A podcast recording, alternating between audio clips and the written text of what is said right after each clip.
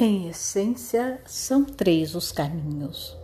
Um, de cima para baixo, através da conversa, refazendo o contato com outras pessoas e nos permitindo conhecer e compreender o que está acontecendo conosco, ao mesmo tempo que as lembranças do tra dos traumas são processadas. 2 uso de medicamentos que impedem reações de alarme impróprias ou utilização de outras tecnologias que alteram o modo como o cérebro organiza as informações.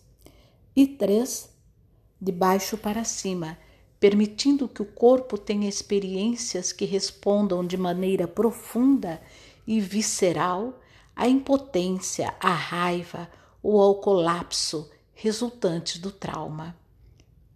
Qual é o melhor caminho para determinado sobrevivente?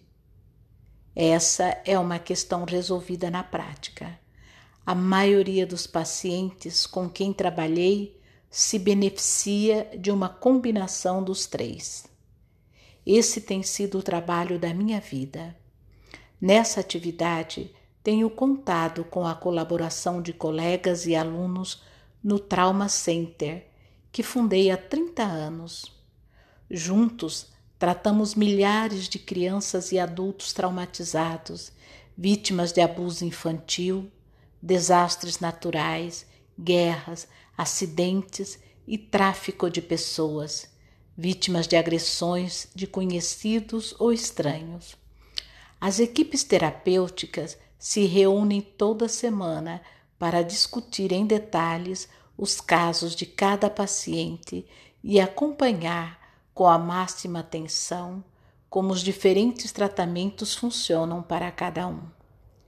Nossa principal missão tem sido cuidar dessas crianças e adultos, mas desde o começo também nos, dedicamos à pesquisa dos efeitos do estresse traumático nas mais variadas populações e a determinar qual abordagem é melhor para cada indivíduo.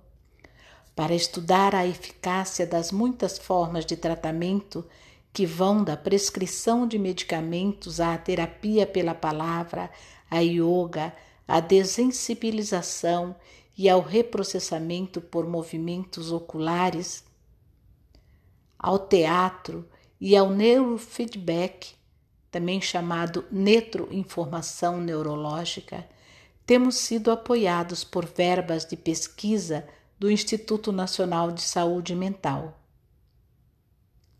do Centro Nacional de Medicina Complementar e Alternativa, dos Centros de Controle e Prevenção de Doença e de inúmeras fundações privadas. Como as pessoas poderiam administrar os resquícios de traumas passados e voltar a ter controle sobre a própria vida? A terapia pela palavra, a compreensão e o contato com outras pessoas ajudam, enquanto os medicamentos podem amortecer sistemas de alarme hiperativos.